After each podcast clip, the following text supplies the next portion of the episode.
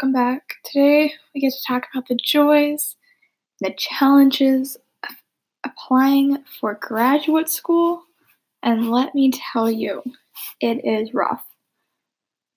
For those of you who do not know, I'm a sophomore in college. I am studying to be a physician assistant, and I am looking to apply to graduate school come the spring of my junior year, so spring of 2021 yeah, it seems like it's a very far time, like to apply. Like I have a lot of time. I don't need to be stressed. I don't need to worry. But there is a lot to do before the applications are due for schools, and it's so time consuming. It is so hard, and especially if you don't have the right guidance, the right support system, it's just all going to end feel like it's ending very badly. So I'm here to tell you the complete, honest, relatable truth about applying, about the process, how stressful it is, and just, you know, remind you that if you ever have a moment of self doubt, confusion, or anything like second guessing your career choices, because I have definitely done that, you just gotta take each day one step at a time and you're going to get through it. So we might as well get through the podcast. So let's get into it. So, like I was saying, the whole process is just really stressful.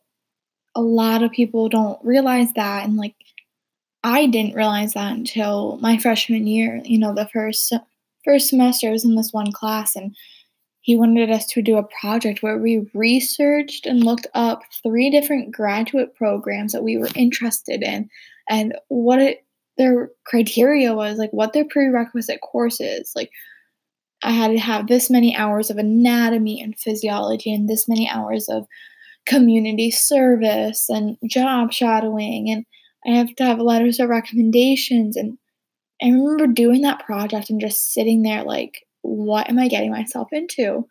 Is this what i want to do?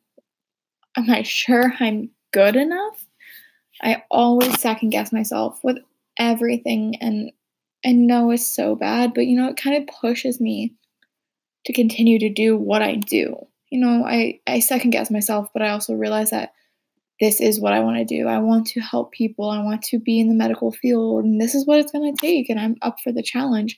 And I really hope you are too, because you definitely need to have a good head on your head on your shoulders and be able to get through anything life or school throws at you. When I say I have not had a lot of support or a lot of guidance in the past like year and a half of being here at college, I would try and talk to my advisor and talk to other administrators and be like, what do I need to do? Like, how can I do this? Like, how do I reach out to a hospital to volunteer? And where do I begin? Because I was a little 18 year old freshman and I didn't know what I was doing. And like, that's common, you know? And I really think that schools who expect to have like their students go into graduate programs, they need to have better resources. My one um, professor made the comment saying how a lot of the students who graduate from my university don't make it through grad school. And it scared me almost. I didn't want to be a statistic. I didn't want to be one of those people who didn't make it through grad school because I this is my career. If I don't make it through grad school, I can do nothing because my undergrad degree is not applicable. You can't go and get a job with the degree I'm going for because it's a concentration based. So I'm concentrating in physician assistant studies.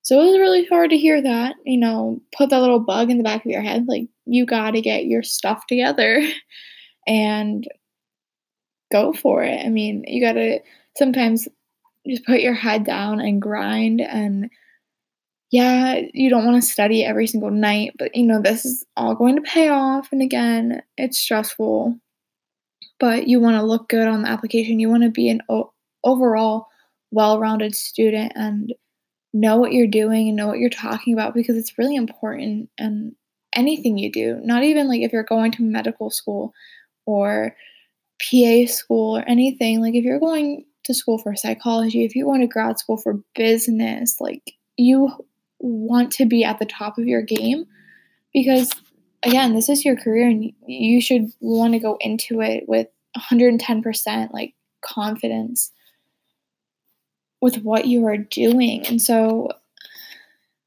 I know for me that is like one of the biggest things is like I have to keep reminding myself you got this. Like you got to get through the stress. You got to get through everything. Like it's all going to be okay and you know managing stress is a process.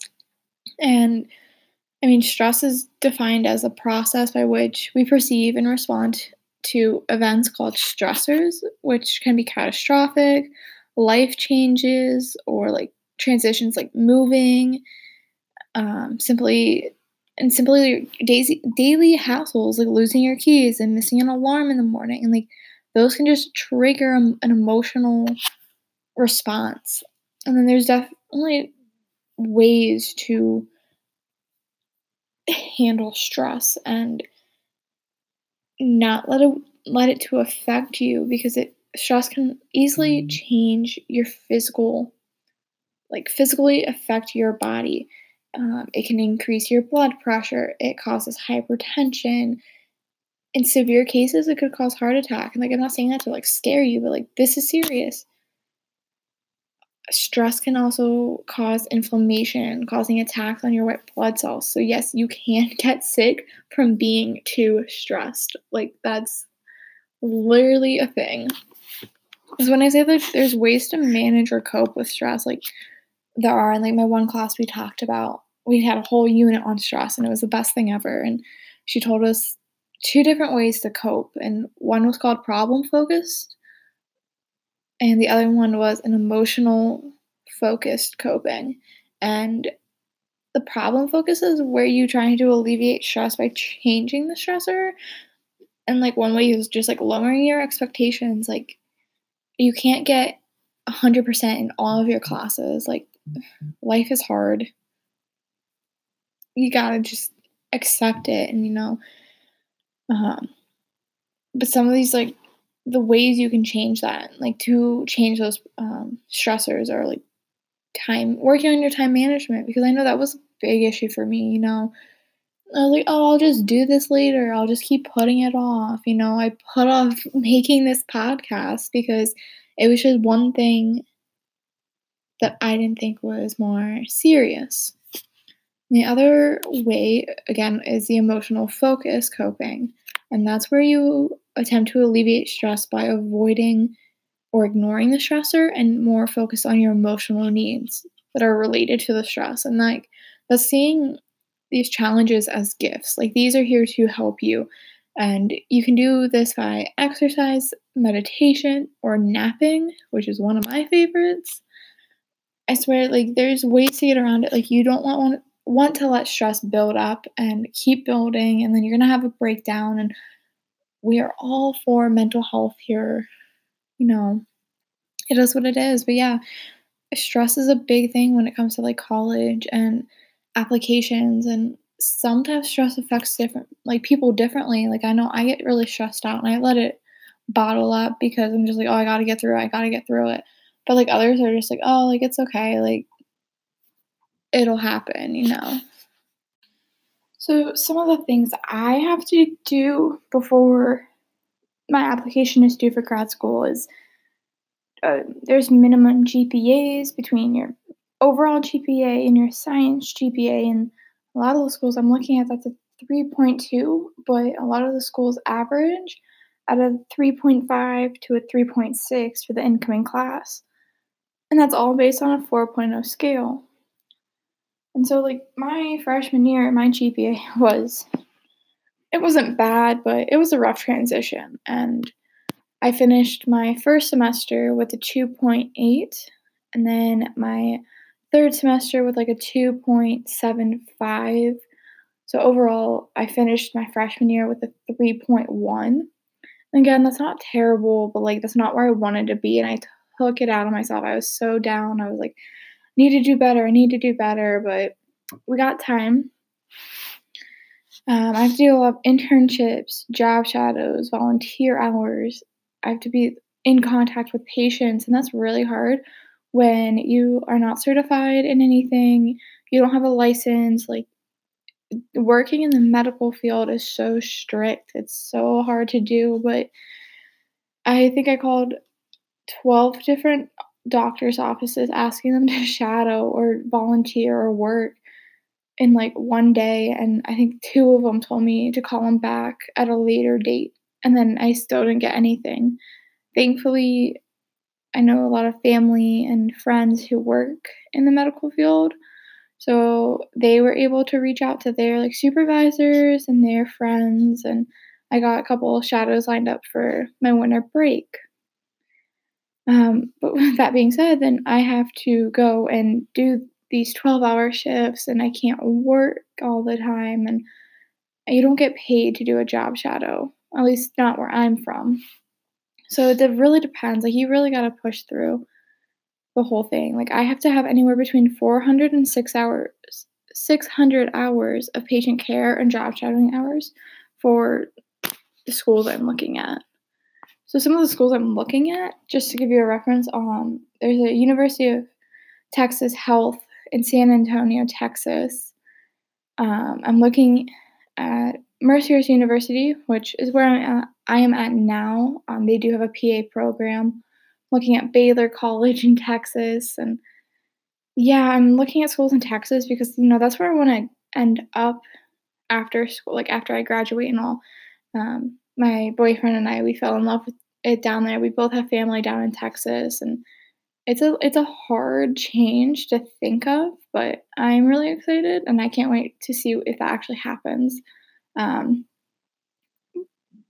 but my my next topic I wanted to talk about was like the relationships you have now and how those may change, how those may not be existent. I mean, it's all a change, it's all a process, but you guys still keep in mind that this is for you and if they can't support you in what you want to do, then well, then they they shouldn't be a part of your life, but my boyfriend is moving to Texas in the spring of 2020. I don't graduate my undergrad until spring of 2022. So we will be doing a long distance relationship for two years because I refused to transfer schools for my undergrad because it's so hard. I would pretty much be starting over, and he doesn't want to stay up here. He has a job lined up, and you know, I respect it. It's it's his future. That's what he wants to do, but it's hard. And so doing a long distance relationship on top of all the other stress you're feeling of, you know, trying to get through each day, trying to finish, trying to get good grades and you're stuck in school and, you know, it's hard and you know, that's that's part of life though. Um you can't keep someone from doing what they want to do, just like how they can't keep you from doing what you want to do. It's again a process. You have to find and do what works for you at first. And if they fit into that equation, then that's great. You know, like it's not going to be easy. Um, you really just got to find those people who are there to support you, or there to push you along the journey and everything. Um, so yeah, he's moving in spring of 2020, and so you add that stress on top of the stress of you know finals week and just making sure I'm staying on track with classes and with my out like shadowing hours and volunteering and staying on top of my assignments because college is hard. College classes are hard. Um, I'm in a lot of science classes and yeah, I, I enjoy it, but some days I definitely question what I am doing with my life. Um, so yeah, you know, just sitting and talking with someone, like I sat and talked with my psych professor, and I didn't realize how much I needed to talk to her. Just her telling me her viewpoint on it, that really helped me. Like, okay, like, yeah, I might be a little over dramatic here, but you know, I say he's the love of my life, and yeah, someday I do hope that we do have a future together and I hope this all works out. But again, it's a process and you got to learn to take each day one step at a time. You know, each day's a new day. You got to just wake up and go through the motions. And yeah, I sound like my mom right now about lecturing, but so yeah, I mean, between stress, relationships, and you know, relationships don't just necessarily mean like your significant other, like your parents. Most mainly, if you're going to grad school, you're moving out of state, you're moving to far distances because you're going to go to a program that A accepts you because I mean, the school, the the San Antonio school I'm looking at, they get over a thousand applications a year they only interview about 150 and they probably only accept about 40. Like that is insane. So yeah, you're you're pretty much gonna go to the place that gives you the first like, hey, we want you to come here, and you're like, all right, well, I guess I'm moving to Minnesota or I'm moving to Alaska. Like, no, I don't. I don't think anyone would do that. But you never know. Like, it's it's going to be different. It's going to be hard. Like, it's probably your first time like truly being away from your family unless you went really far for your undergrad. I personally live 40 minutes away from where I grew up for college. Like, but that's it was good for me. I didn't want to go long distance right away. But yeah, so like that's all new. And like your friends that you made in high school, like, yeah, you see those relationships like kind of dwindling when you get to college because like you guys are doing your own thing, you're meeting new people and I am very thankful to have my th- two best friends, three best friends from high school. You know, um, it's gonna be hard moving from college to wherever with the friends I make here. Like I have some amazing people. Like I'm best friends with my roommate. Like that's all I'm trying to. Yeah, you try not to think about it now because like okay, I have like two years. Like it'll be fine. But like it's it is. It's going to be fine. It's going to also be hard because those were your people. Like if you pick up and move somewhere new, you're pretty much you start over again. And again, it's hard. It's hard being that new person. It's hard making new friends and um, creating those new relationships with people and keeping the ones that you have and making sure everything's all happy, go lucky. I mean, but yeah, so relationships, stress, any requirements needed for grad school, your undergrad classes, standardized testing. I don't know for you, I know for me, I just have to take the GRE, which is the Graduate Readiness Exam. Um, if you're going into med school, you have to take like the MCAT, just a medical based one. Um, I know after grad school, I'll take um, it's called the PANCE, It's a test for physician assistants. Um, there's all sorts of ones. I know my roommate's a psychology major, and so she has to take a the GRE and a psychology readiness exam or something like that. Like she has to take two before she can go off into grad school. Uh, so you know, worrying about those, worrying when to take those, and my only advice for those would be, I personally want to take it as early as I can. So I'm probably going to take it over the summer before my junior year. And then I'll have like the fall and winter to retake it if I need to before I apply in the spring. And just for me, like, I'm not big standardized test taker. I'm never a good test taker. So if I don't do well or if I think I could do better, I want to do it. So I'm proficient in a way and just so I feel more confident in in my score and you know knowing that is the best I can do. Um, so yeah, that's like my only advice. Is like, and if you if you can't afford to take it early, if you can't afford to do it twice or don't have the time to, then don't. Like, do whatever works for you. That is just what I'm doing, and I think that's going to be the best for me. Um, get the GRE or whatever test you're taking. They always have study books on Amazon. Go to your library. They have some here at Mercyhurst. Um, you know, just you use your resources. There's websites. If you just Google like GRE practice practice exams and all of this, they'll give you sample questions. Um, I forget the website name, but like they there's places that just give you daily questions and you have to answer them. Um, it's those, those little things that you can implement implement those into your daily routine, and I think that will be perfect. So yeah that concludes all I have to say. So, I mean, if you have anything to say, add, or just want to say hi, comment down below or send me a message. Um, I had fun recording this for you guys. I hope this helped you guys out so a little bit at least. Um, but just remember, you know, life is stressful, school is stressful, but take it one day at a time. Find friends, find a professor, find someone who you can go to, and you don't even have to talk about the issues going on, just have a conversation. It will be the best thing ever for you. Um, so, yeah, with that being said, hope y'all have a great week. Thanks for listening.